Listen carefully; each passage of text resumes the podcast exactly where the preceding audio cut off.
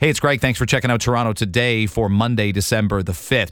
Nathaniel Erskine Smith joins us every two weeks, the uh, MP from Beaches, East York. And we asked him about the plight of a woman who says she's been struggling in her own home without a wheelchair ramp. And she's been asking for help to get that wheelchair ramp for five years. It's not even about economics, it's just the practicality of having it and moving around her house.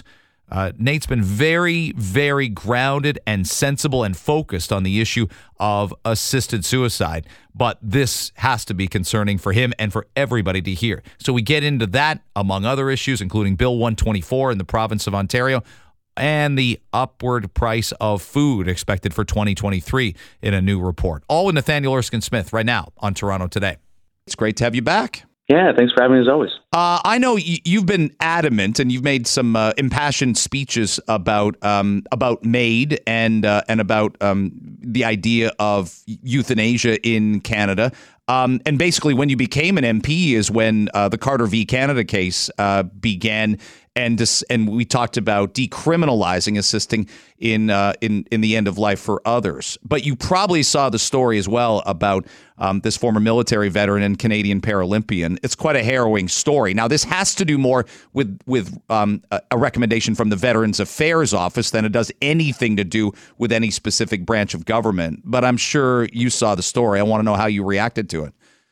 A little bit uh, fr- with frustration because it's interesting. Just on a personal note, I back when I was a student, I did my master laws in political philosophy and constitutional law at, at Oxford. I actually did a, part of my thesis on assisted dying and what was then the Rodriguez decision. Carter was beginning to work its way through the courts, mm-hmm. and there's no question that we need to make sure that those who are suffering immensely from an incurable condition and are making an informed decision, a fundamental life decision that we have to leave to them to end that suffering.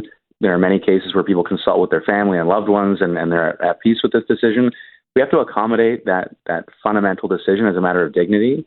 At the same time, as we put protections in place and processes in place to ensure that it is not imposed on anyone whatsoever. And in a case like this, where the individual never raised it themselves, never suggested it was something they were thinking, Veteran Affairs had no business and, and should have no business raising it how do we get to the bottom of, of how that happened? I'm not talking about outing somebody uh, who gave that advice, but there must be a way to track back and find out if there's a if there's a songbook, if you will, that Veterans Affairs just has wrong about how to provide this type of advice. It's it's not it's clearly not the only person they've given this to. Three other veterans have spoke up and and and since the story came out and said something similar was told to me over the phone or in an email.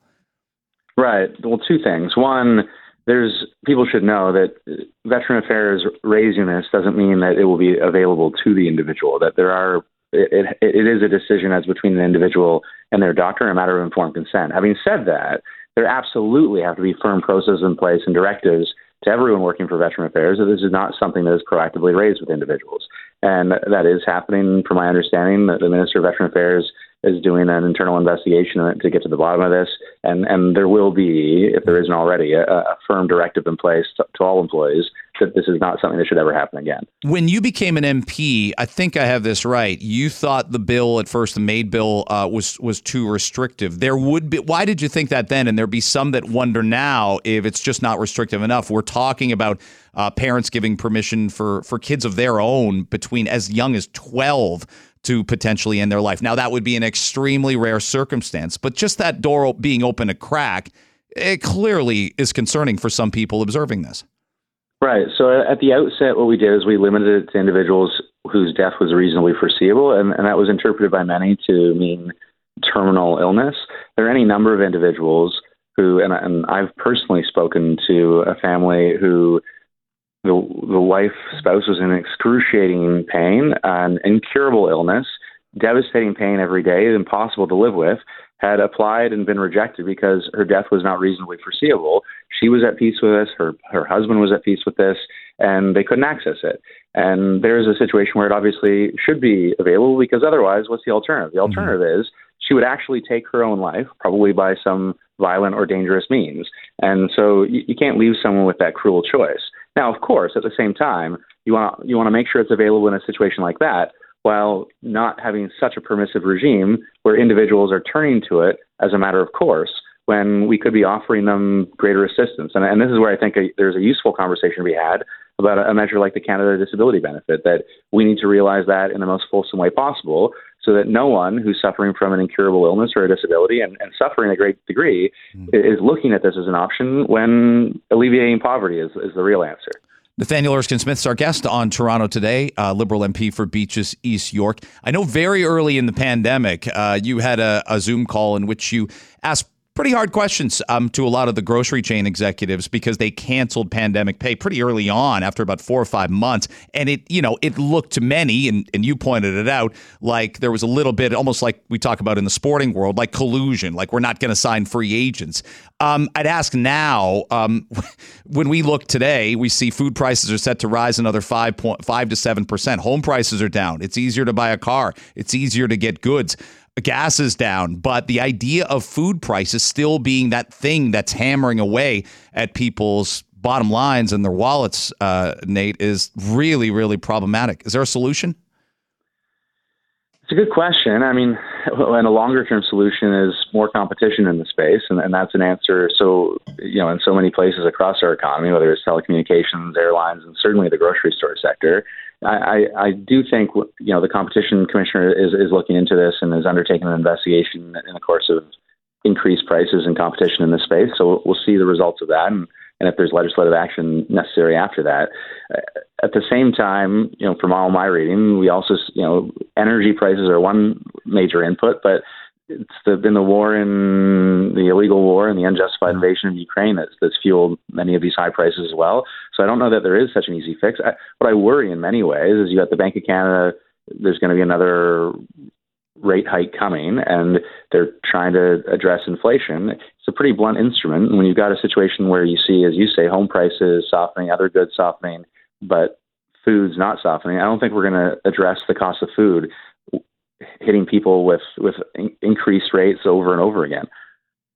I know you're still weighing uh, pros, cons, otherwise, um, to run for the Ontario Liberal leadership, but you couldn't probably help but notice Bill 124 overturned middle of last week. Um, many political observers just didn't get the win uh, for for bringing it in in the first place. It was on constitutionally shaky ground from the get go and not repealing it after getting another majority government. Now it turns out they may pay more, certainly through the legal process and, and back pay, than they would have by allowing nurses to negotiate properly. I'm, uh, what were your observations of it? Well, first, I'm still exploring the idea. I was actually in Kenora, Dryden, and Sioux Lookout over the last few days, doing a bit of travel and listening and learning about other parts of our province, and every corner of our province really is the goal. On this particular issue, this was only a matter of time. I mean, you had a situation where obviously, from a legal perspective, they were going about it the wrong way, but from a policy perspective, you got a situation where there is a labor shortage, a major labor challenge in our hospital system and our healthcare system. And the answer to that is to increase pay, to incentivize individuals to work in the space, to bring people back out of retirement with in- incentives. And instead, what do we have? We have a situation where people are, are leaving the profession in droves because of the way we're treating them. And Bill 124 was emblematic of that. And, and we've got to treat nurses with respect. We got to we got to provide fair wages and, and conditions.